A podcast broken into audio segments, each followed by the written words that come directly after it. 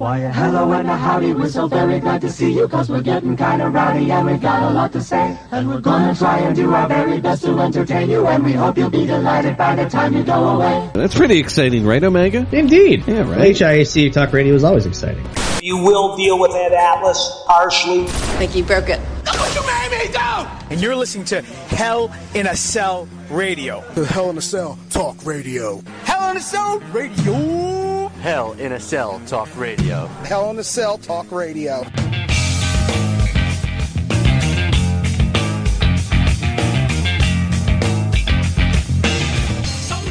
Hello, everyone, and Sheldon's mama. Hello, welcome to HIC Talk Radio, the wrestling historian. We wanted to put this on the front end of it because this is technically history of wrestling, but uh, I caught up on the AEW Dark Side of the Ring stuff, so we're going to talk about that before Craig takes us on a little trip back to the before times. I'm Jan Chico, above average comedian. Craig Leon's over, yeah, and welcome to the show. Now, you've been asking me for two weeks, and I was like, I finally was like, all right, I'll catch up on everything. Caught up on the dark side of the ring stuff. Let me be perfectly clear. On the Nick Cage one, as badly as I wanted to watch it, in seven seconds, as soon as it showed up, I turned it off. I really, I skipped it. I was like, I'm out. I don't care. I don't care. I know I'm garbage. I'm a garbage person, but uh, I- whatever. Whether you like his wrestling or not, I totally get it. I get the hardcore wrestling thing. That people don't like it. Guy, I, I understand. Right. One of the nicest dudes I've ever met. And while we're talking about uh, accountability and paying your dues, speaking of which, he did. He did what he did. The other guy didn't mention him earlier. He did his time. Society deemed his time was done, which doesn't happen these days. So, yeah, that is my line in the sand. Uh, person of interest. Um, so uh, my differences with the other person's side, I really wanted to watch this because I like Nick Cage, and I like that people like him, and I like that he's a draw. Um, I used to watch a lot. I've grown out of, and I don't mean this like if you know if you watch hardcore wrestling, you're not a grown up. I'm not about that. I'm not about. I'm not about gatekeeping. You're not doing that, Craig. I don't mean that. Right. You just don't like it. You don't watch it. You don't go out of your way to tweet, you suck for watching this. That gatekeeping. I'm not here to tell you that. I used to watch it religiously, and I just I don't have the stomach for it anymore. Right. That being said, I'm glad he got his time because I do think it's a very good story and one that it was told pretty straight up from what I heard. Because I after I skipped on it, I was like, Dean, how did it go? And he goes, It was pretty straight up. It was Yeah, straight up. It was because he got. eh, eh, Luckily, you know that the, most of everyone involved in the Nick, Nick Gage story is still alive, is still around That's true. to, to to tell it. And there's plenty of eyewitnesses, and and even you know Jon Moxley. Um, they show clips of his matches with him, and you know, and David Arquette uh, also uh, chimed in and everything. I just it, the whole thing was just a, you know, um, even if I'm I'm watching this for the first time, uh, just independent of this, I'm just watching someone just go out of their way to mutilate themselves and to mutilate others without having a care in the world, and you know, having people say, "Well, and did he just took a pizza cutter?" And it's like, okay, he'll put it on my head, but then he started slicing my tongue. Cause now I'm looking at it, it's like, what what's your problem, man? And I get his his um his appeal and his hardcore to quote unquote hardcore fan base, meaning they're they're very passionate fans of Nick Gage. If you're a fan of Nick Gage, you're you know you're there with him all the way, and you'll stick with him, and you stuck by him, and you know he's got a very fervent, passionate fan base. And any person, whether I like them or not, if they have a passionate fan base, you have to, you know, respect that and you know give a tip of the hat to that because especially in professional wrestling having a loyal fan base is you know is The thing. to, yeah it's the thing yeah it kind of keeps uh the wrestling business for what it is. I just uh, wanted to point out. I just wanted to point out that uh, I didn't watch it because I did not not watch it because of Nick. I very Yeah. much like Nick, and Right. that's a that's an amazing story.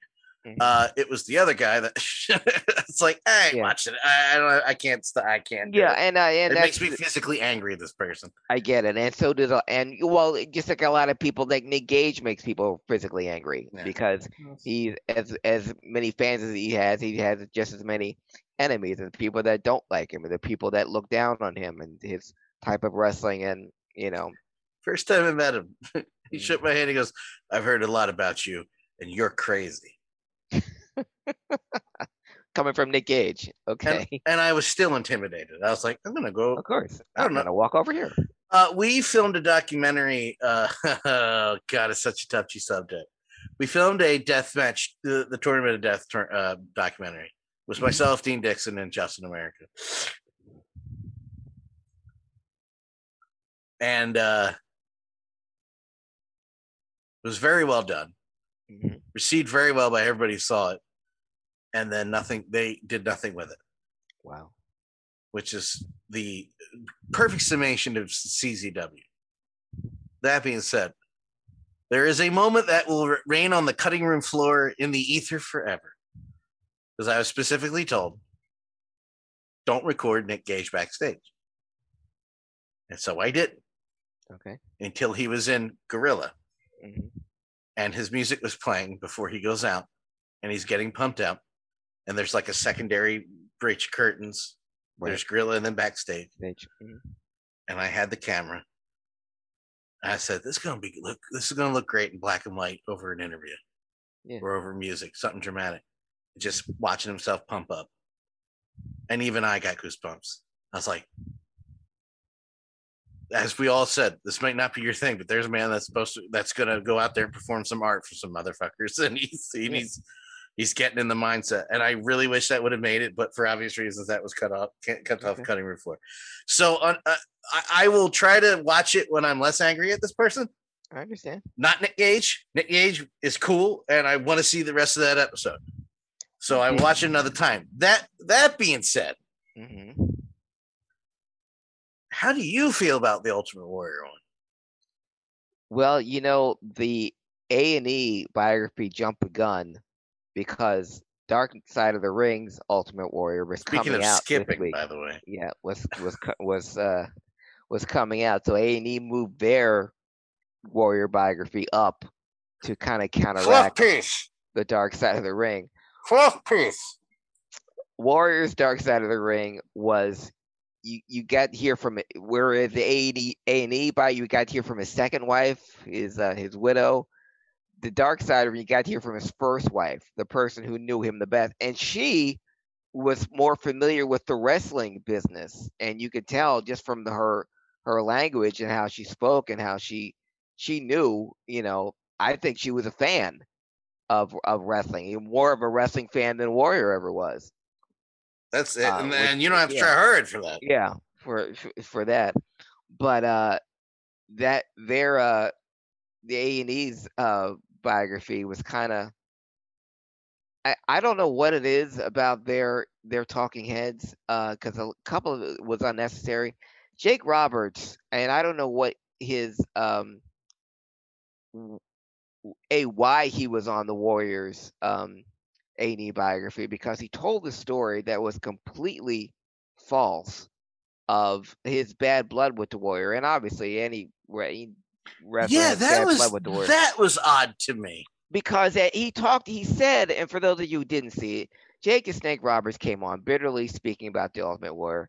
how the ultimate War, he was going to have a he was in jake the snake roberts said he was in line for a world title run not a title shot a world title run uh against hogan after uh warrior and they were going to they were going to have a feud but then the warrior this is one the time then warrior wrote that 18 page letter to Vince and uh at after SummerSlam he was fired right after he came by Gorilla. And Vince said to to Jake after Warrior was fired you have the worst luck of any human being I've ever known.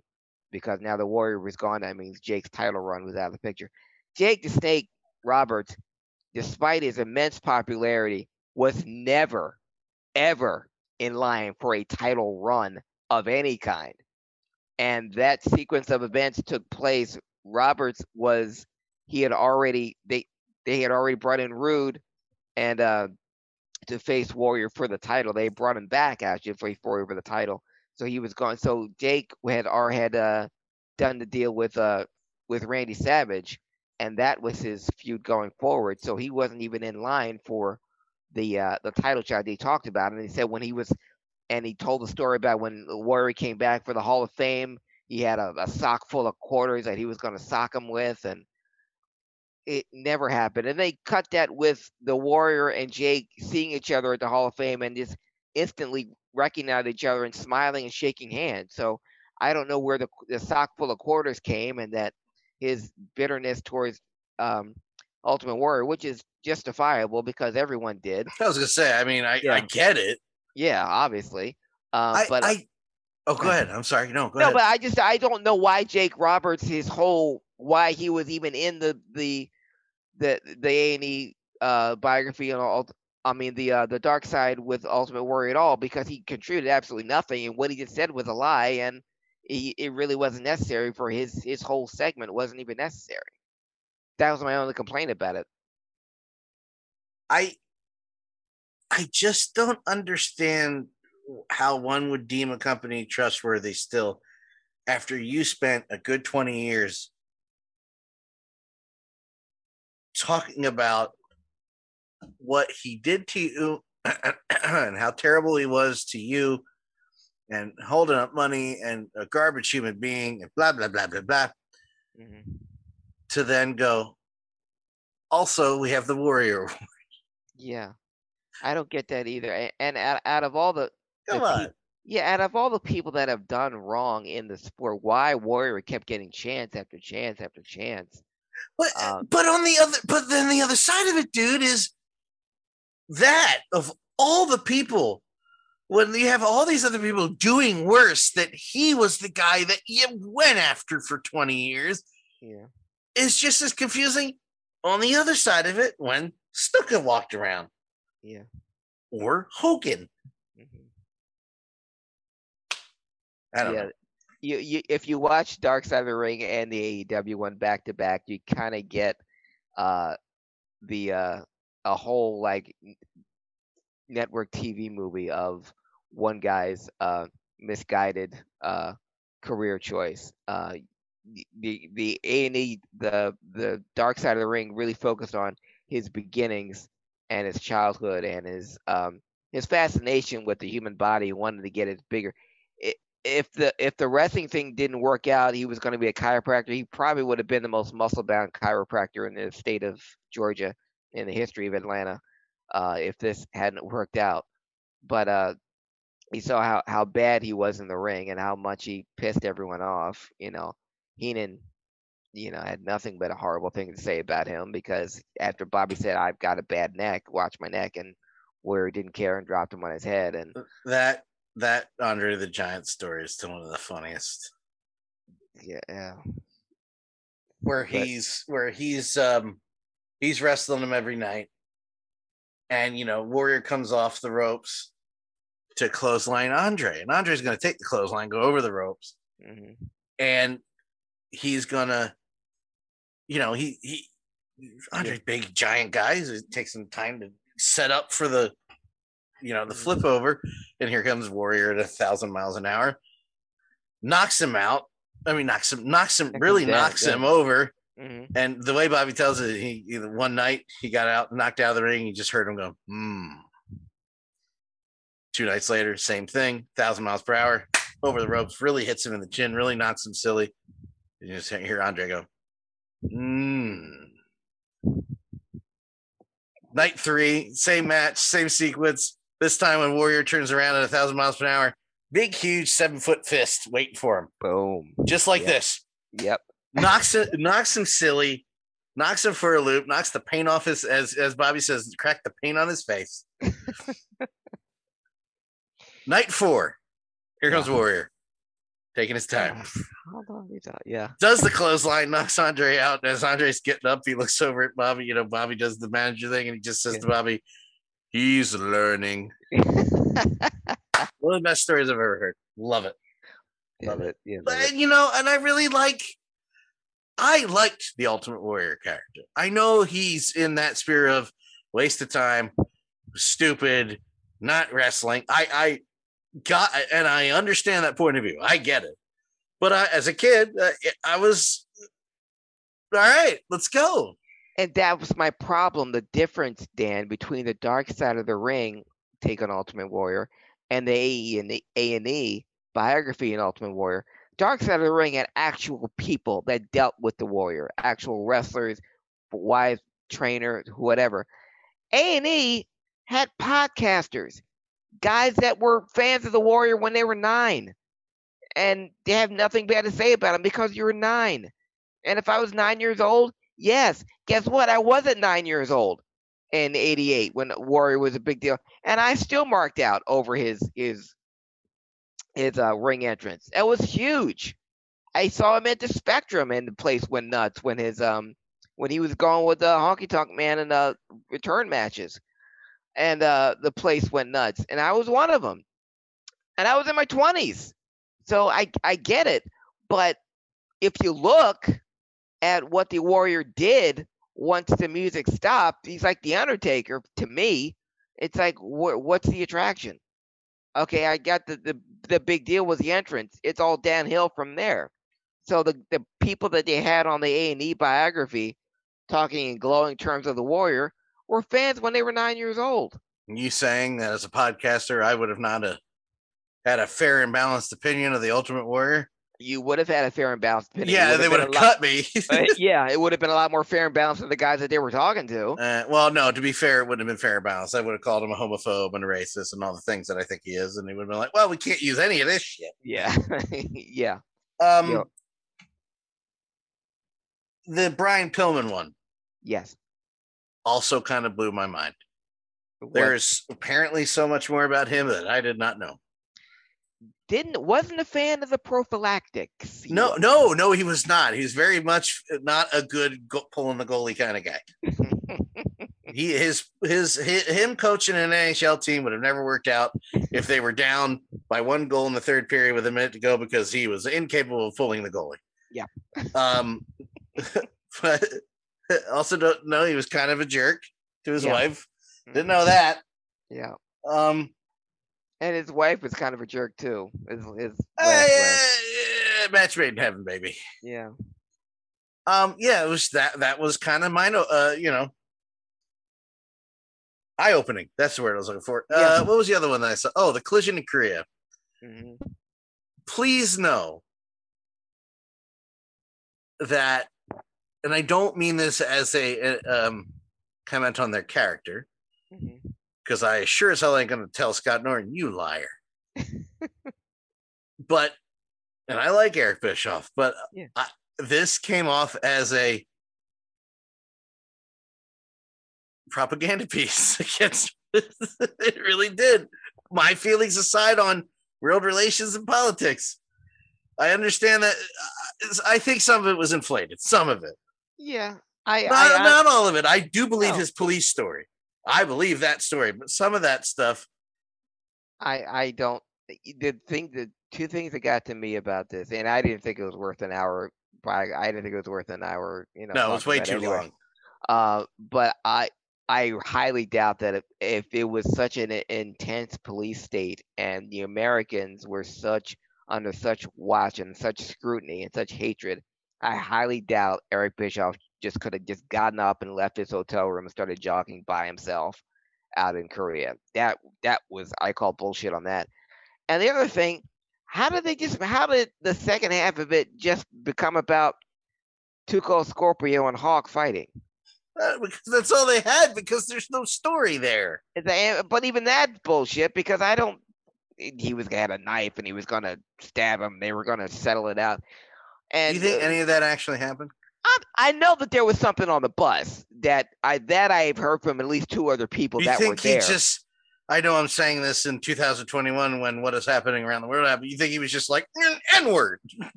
No. No, that one I, was like, I was like, really? Of all the things I've Yeah. heard about him, I'm like, yeah. I, But- by the way, I know how- Cold yeah. Scorpio is awesome. By the way, Yeah, that he is. Now, Keith, because he is someone that I've met on, on a Yeah, few- more than a few occasions. Great guy. great guy. But I, but I, I've heard and I've heard from him about his fight with fight with Hawk on the on the bus, and exactly what he said when Flair, because Hawk and Flair were close. They they had the Minnesota connection. and- and I didn't know that.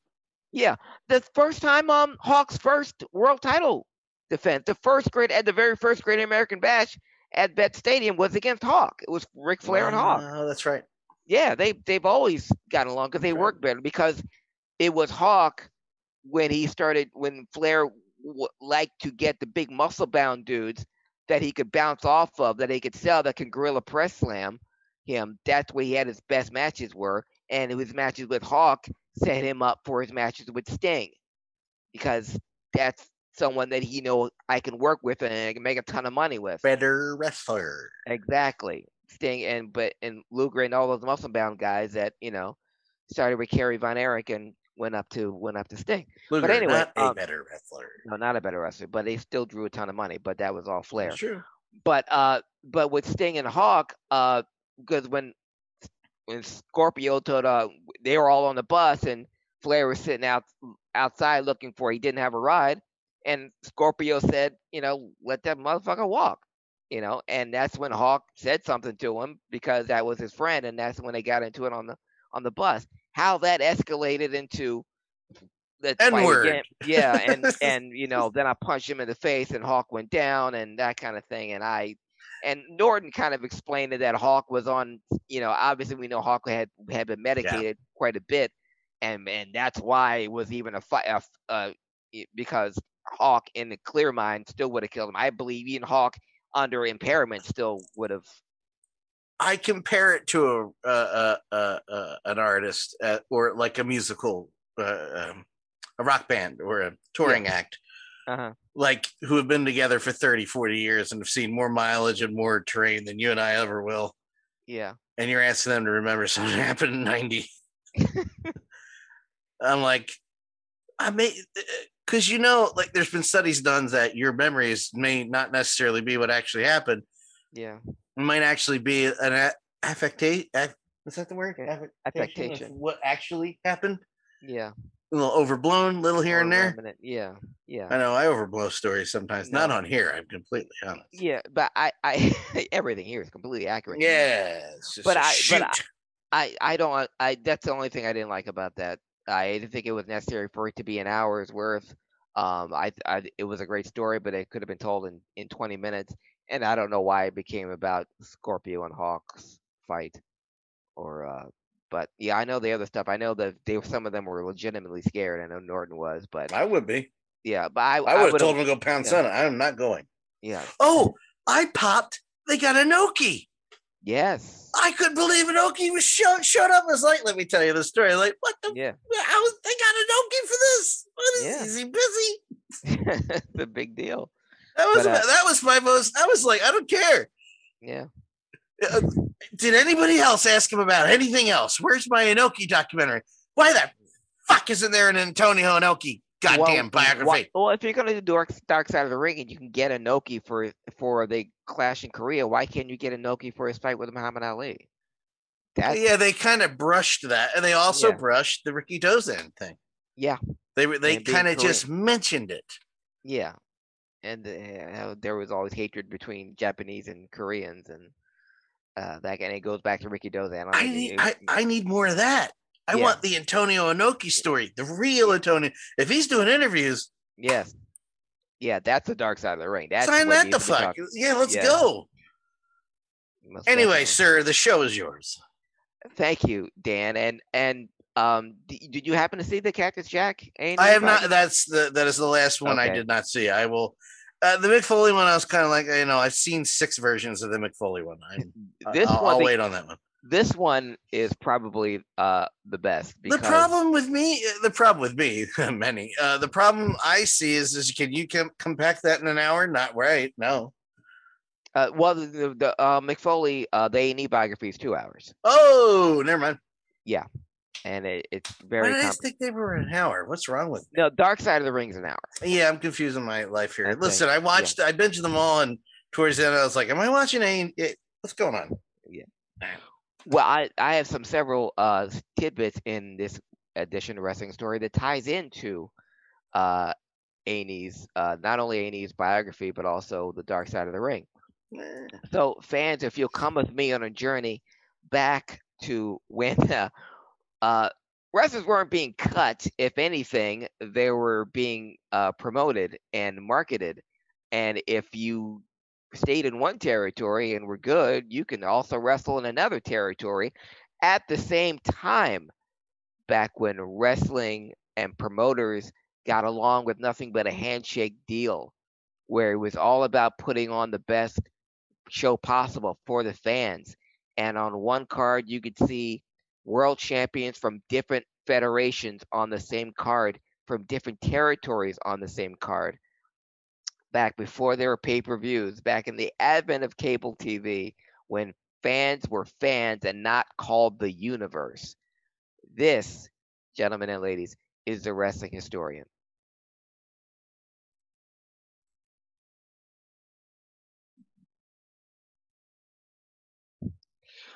We're going to start uh, May 29th in Houston, Texas. I'm sorry, May 29th, 1977 in Houston, Texas, and a show promoted by Paul Boesch at the Sam Houston Coliseum. On this particular card, the AWA heavyweight champion, Nick Bockwinkel, went to a draw with Jose Lothario. The Worldwide Wrestling Federation heavyweight champion, superstar Billy Graham, defeated Mike the Alaskan York. The NWA heavyweight champion, Harley Race, was scheduled to defend his belt against Terry Funk, but Harley Race couldn't make it. So, in his place, taking on Terry Funk, was the AWA heavyweight champion, Nick Bockwinkel, who wrestled twice on this card and went to a draw with Terry Funk. You gonna pay me more? Yep. Yeah, because you've earned it, Nick. But had Harley Race made that show, May 29th, 1977, you would have seen all three world champions on the same card the AWA champion, the NWA champion, and the WWF champion on that same card. Can, can, you imagine? Uh, back then, 70s, yes, I could. But I'm saying, could you imagine what would happen to the internet? yes. You know, if that happened today, I, I- I'll be honest with you. Mhm. One day, I'd love to see that. Yes. If you can get a WWE champion, the AEW champion, and the Impact champion, or even the ROH champion, The champion. NWA champion, the ROH champion. champion. or just contracted wrestlers. Yeah. Wow, me all on the same wrestling. Yeah. But in 1977, the, the WWF, the AWA, and uh, the NWA champion Harley Race could not make it, but the AWA champion Nick Bockwinkel, always trooper, wrestled twice. Once with went to a draw with Jose Lothario and went to a draw with Terry Funk on the fly. Yes, in Houston, Texas, 1977. But seven years later, Dan, staying in that same realm, May 29th, 1984, at the Brendan Burns Meadowlands Arena. Making its debut in that arena was the NWA. And on that card, attended by such prominent East Coast wrestling fans like Tommy Dreamer, Stevie Richards, Bubba Ray Dudley, we got to see stars from Georgia Championship Wrestling, the Mid Atlantic, Puerto Rico, and the card with the national heavyweight champion Ronnie Garvin defeated Jake the Snake Roberts. The national tag team champions, the Road Warriors, defeated the team of Handsome Jimmy Valiant and King Kong Bundy. And making their Northeast debut, taking their feud that was going on now for eight years, the United States heavyweight champion Ricky Steamboat went to a 32 minute feature match with the NWA heavyweight champion Ric Flair. Uh, Flair came out on top in 32 minutes. but that was the first time East Coast fans got to see Flair versus Steamboat, and Wow, the and end. that, they wasted that in the, in the Meadowlands. that was the very first clash of, that was called the, the Clash of Champions. I'm sorry, the Night of Champions, the very first Night of Champions. And the ring announcer for that special night, Dan, Bob Costas. Oh, that's right. Wow. Brendan Byrne Arena, Yep. which is now a mall, sorta, yeah. kinda. we don't know. But on that night, you had stars from Georgia, Mid Atlantic, Puerto Rico. Uh, Carlos Colon was on that card defending the the uh, WWC Championship. But the NWA champion Ric Flair took on the United States champion Ricky Steamboat. Uh, it was the debut of the NWA there, and for fans like me who had only read about it in the Apter magazines, they were finally and there. And uh, a month later, they came to Philadelphia. But uh, that was the NWA debut. So that day, May, May 29th, in, in Houston and, and in New Jersey, you had a, a confluence of wrestlers from other territories all wrestling on the same card. Again, something I would love to see now, but back then it was it was commonplace. And even in '84, after the expansion with the WWF, to see wrestlers from the NWA, different territories, and the AWA show up uh, was still a, a big deal. Uh, May 30th, speaking of, of big deals, um, the subject of this coming week's, uh, this week's Dark Side of the Ring, uh, is going to be the uh, the tale of Grizzly Smith. Well, his oldest son celebrates his celebrated his 66th birthday on May 30th. Happy 60 belated 66th birthday to Aurelian Jake Smith Jr., also known as Jake the Snake Roberts. If any of these are not going to be a fluff piece, Uh, the the tale of Grizzly Smith that will that will air tomorrow night on Dark Side of the Ring may be the most disturbing one. Uh, if any wrestling fans out there know the tale of Grizzly Smith and his his children, uh, not just Jake the Snake Roberts, but Sam Houston and uh, Rockin' Robin, uh, they're all related. Uh, they all grew up under Grizzly Smith. Uh, this is something to watch. Now, I admit I only know some of the, the legend of Grizzly Smith. I don't know how much is real and how much is just talk. I'm I'm hoping this Dark Side of the Ring will fill in those blanks. I if now if we were just talking about how wrestlers have a a, a conflated uh, history of what happened to them, the way Jake Roberts talked about his title run that never happened, or how 2 Cold Scorpio talks about knocking out Road Warrior Hawk. I'm going to take what Jake says. This could be different since he is talking about his own father and his relatives. So I'm hoping the hyperbole and the uh, the uh, the the flights of fancy are actually more accurate in this go around. But uh, Jake But- Snake, go ahead. I was going to say, I always remember watching Beyond the Mat for the first time, hmm and he, Jake kind of, he doesn't, it's not a passing comment, but he, he mentions why he was, why he exists. Oh, because my daddy raped the little girl who was sleeping in the bed and then brushed past it.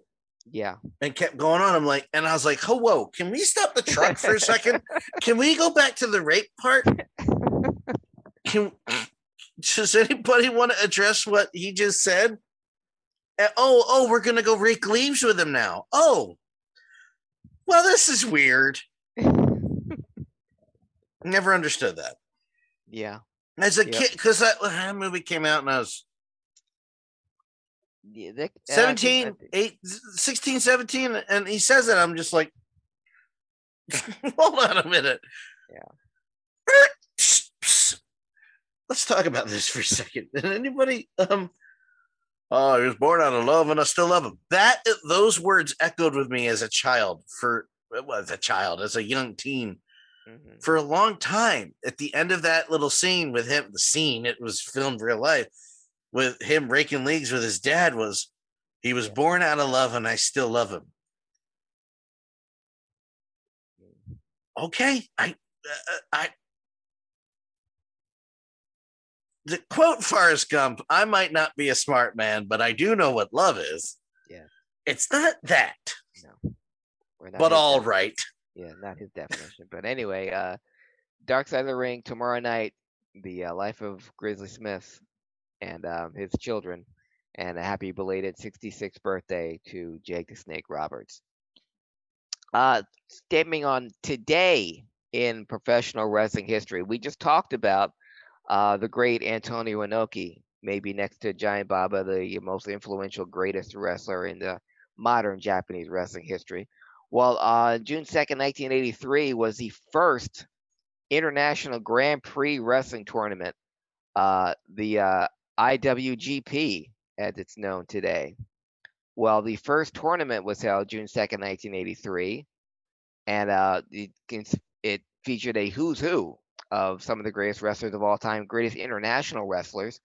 Uh, sadly, some of them aren't uh, here anymore, but uh, the great Otto Wanz, uh, Dino Bravo, Killer Khan, uh, Antonio Inoki, of course, and Hulk Hogan. Uh, uh, and did I mention Andre was also in that tournament? You just yes, now yeah. you did. Yeah, Andre uh, and Big John Studd were also, and it was a round robin tournament, and um, it was a point system. You got a point for a pin, you got a point for a count out, or one point for a disqualification, what have you. So at the end, uh, Hogan and Inoki both had 37 points, and Andre had 36. So Hogan and Inoki went out in the finals. Well, uh, during the final match, uh, Antonio Inoki was on the apron of the ring, and Hogan went off on the other side and hit Inoki with his clothesline, his standard clothesline.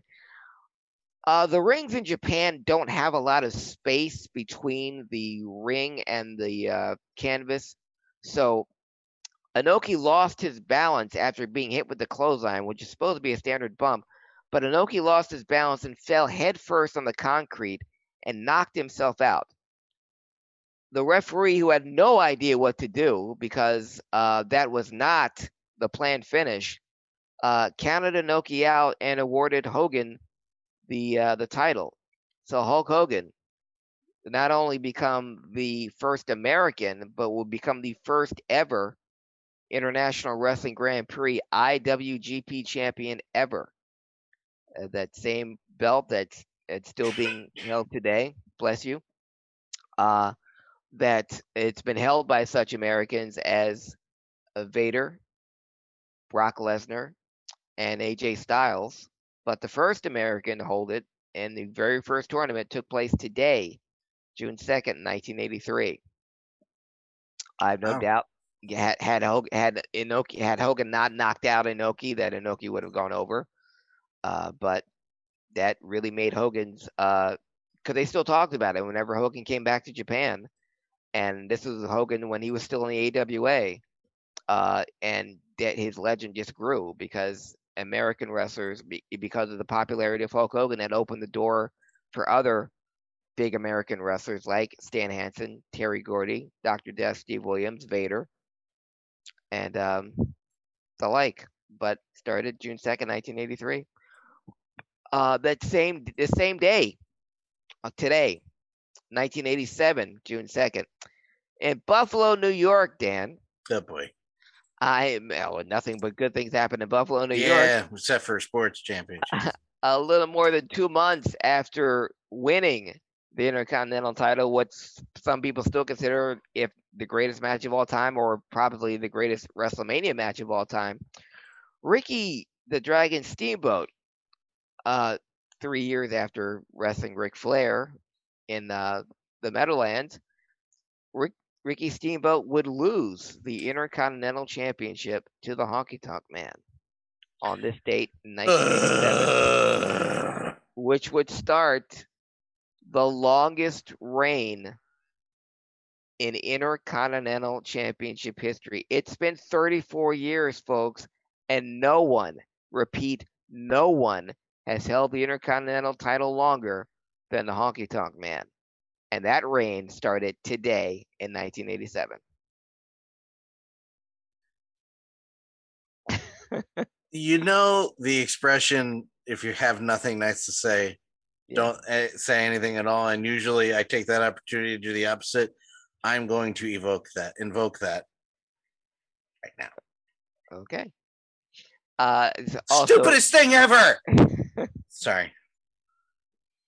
Hey, that that's one of those we things. we've put Wayne Ferris over many many times. I can't believe I just remember his name like that. yeah, like that. Yeah.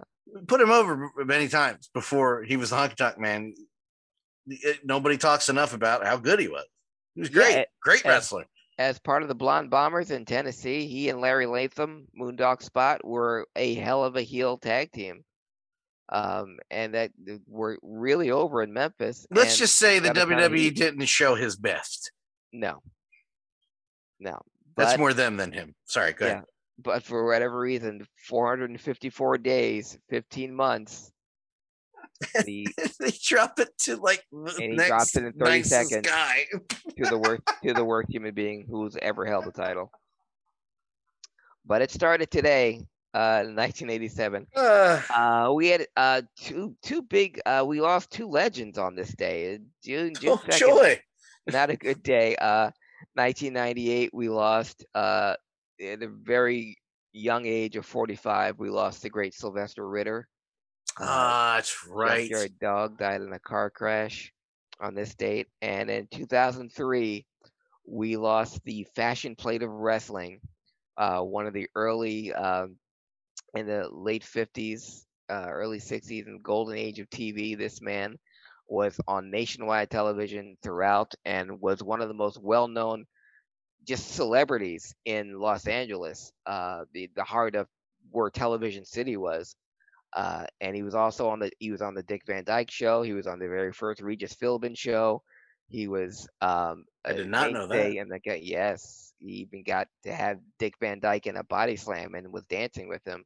Wow. But uh, we lost in on uh, this day, 2003. We lost the great Freddie Blassie.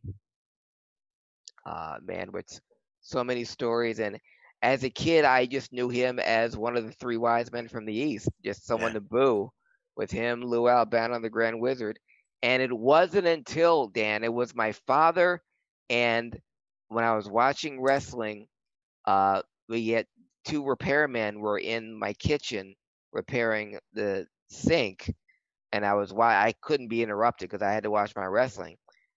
Uh, and the two guys were talking, and were saw me watching wrestling, and on commentary, doing a horrible job, was Antonino Rocca, and at ringside managing the Wolfman was Fred Blassie.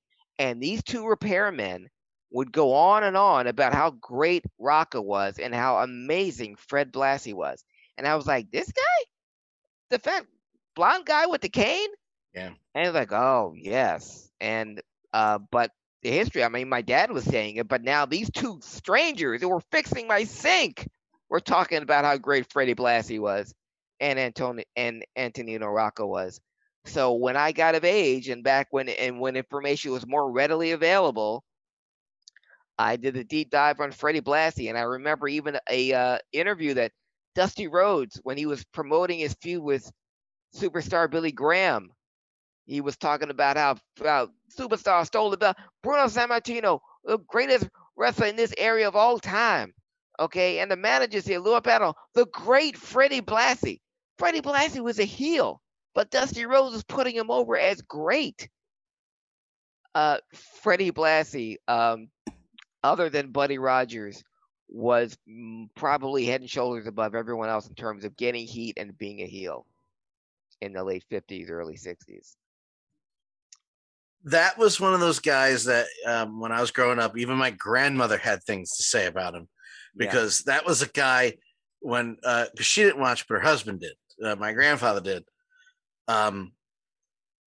Oh, Freddie Blassie's still on? Yeah, yeah. Fred. Yeah. Oh, you. Oh, I hate that son of a bitch. Legend had it that Freddie Blassie's uh, wrestling match with Rikidozan, which uh, drew 35 million viewers in Japan, caused at least three heart attacks uh, because of uh, Jesus. the, the the when biting the the flesh off the forehead of Rikidozan. Jesus Christ. No, I was testing my mic height. I'm sorry. Okay, all right. No, I thought you had to do. But yeah, yeah, my bad. Freddie Blassie, uh, King of Men was the name of his album. Uh, My Breakfast with Blassie was a uh, underground hit with uh, Andy Kaufman uh, talking to Freddie. And You know, I've never been able to track that down to watch it. Yeah, that's why I said underground. Uh, it came out. On, How does that uh, not exist? I don't. I it wasn't even on Andy's disc. I'm from Hollywood. It wasn't even on there either. I'm from Hollywood. Yeah, but my breakfast with Blassie. If you could track it down somewhere, uh, do yourself a favor. But I just thought he was a guy that called people pencil neck geeks. But Freddie Blassie, um, and the the last Freddie Blassie tidbit, the amount of respect that he had, uh, when Bully Ray, Bubba Ray Dudley, uh, I follow him on Twitter because every once in a while, he, I guess when he's bored or something, he'll just say, "Hey, ask me anything, I'll answer it. I got time." Uh, so I asked him a question and he got back to me right away. I said to him, I said, You and Devon pretty much never had a manager during your whole career, but if you could have one manager walk you down the aisle for one match, past or present, who would it be? In less than 30 seconds, he wrote me back, Freddie Blassie. Uh, apparently, it is um, readily available on Apple TV and Amazon Prime Okay. and I- Tubi TV for free. Okay. Well, I've got There a, you- I've got Amazon and Apple, so I will check out one of those platforms. It's with a premium pres- uh, prescription. Why? It's the eighth time I've done that today. Subscription. Prescription. Okay. oh, you have to have a subscription with Fandor. Ah, fuck out Okay. here. All right. Uh, let's see. Tubi for free. Apparently, you just put in your age. It's like Pluto. You watch it for free. Well, there you go. It's Okay. with Tubi. So go to that website. Watch it on your old computer, Craig. I'm done. I think it's Sorry. the only way they could do Yeah, couldn't resist. Gotta get that dig in there. But hey, I only said it because it was perfect tonight. it is perfect. Yes, fans, guess what? No stopping or starting. Um, thanks to my um, tech guru, uh, Mr. Calachico, I've now my modem is unobstructed and I have a clear and present signal, so I can come to you. I want to ask the slide. Did they? Is that where they put it when they put it in here? Yeah. It's behind my speakers. Offline. I'll do that off air. Okay. Uh, and finally, on this date, uh, I only included this date because to me, this was the last time I saw a legitimate reaction from a live crowd. Mm. And this might have been because it's the decline of wrestling, because I haven't seen anything like this since. But I put it down as one of the great uh, turns in professional wrestling only because no one saw it coming and because of the genuine s- shock that it, it when it happened in the territory days if you were lucky enough to see it live it was big when i read about turns in the Apter magazines it still hit me but seven years ago today 2014 uh the last big turn the last one to really get me uh seth rollins turned on the shield What a moment! It really is. It was the last. It is the last time anybody was like, Yeah, "Wait, it- what?" it just was. Yeah, yeah, it really was. It was a good moment. It's still a great moment. That that Yeah. goes down as a classic moment. I'll put. I'll say it. Wow. Always have a plan B, and just see it, was played perfectly. The camera angle was perfect. You couldn't have. Yeah. Well, you could have written it yeah uh, better because it literally was written. Remind it- and the random aside here, that that that phrase, I don't know why, because I, I might because I I write or it, it just it's always bugged me, especially the last couple years during our, our, our previous regime, where people would say you can't write this stuff, or you can't make that. Yeah, you can. Yeah, I try not to say that. That's why I was like, wait, Yeah. no, yeah, obviously but you can. We just wrote the yeah, like you, yeah, someone wrote Star Wars, you could write this stuff. Yeah, that's yeah. Yeah, it, it, it's a it's a bullshit yeah, Or you can't phrase. make- like, can't make this stuff up. Like, No, you- but I did. I just yeah. Well, y- you can make this up because people have made up worse than this. So. Yeah. stinking Robo RoboCop. But I digest. I stole that from you. uh, and that, gentlemen and ladies, is the wrestling historian. And you can follow me for any and all wrestling history tidbits and comic book guru stuff on Facebook, Instagram, and on Twitter at Craig Lagon, C R A I G L I G G E O N S. Follow me on Twitter at danlaw83. All social media platforms. If you've seen the on the on the screen and on Twitch, has been scrolling by the whole time. It uh all all social media platforms, Dan Law 83, the HIC Talk Radio Network. Type that in to your podcast app or Spotify. Subscribe, follow the new HIC Talk Radio Network.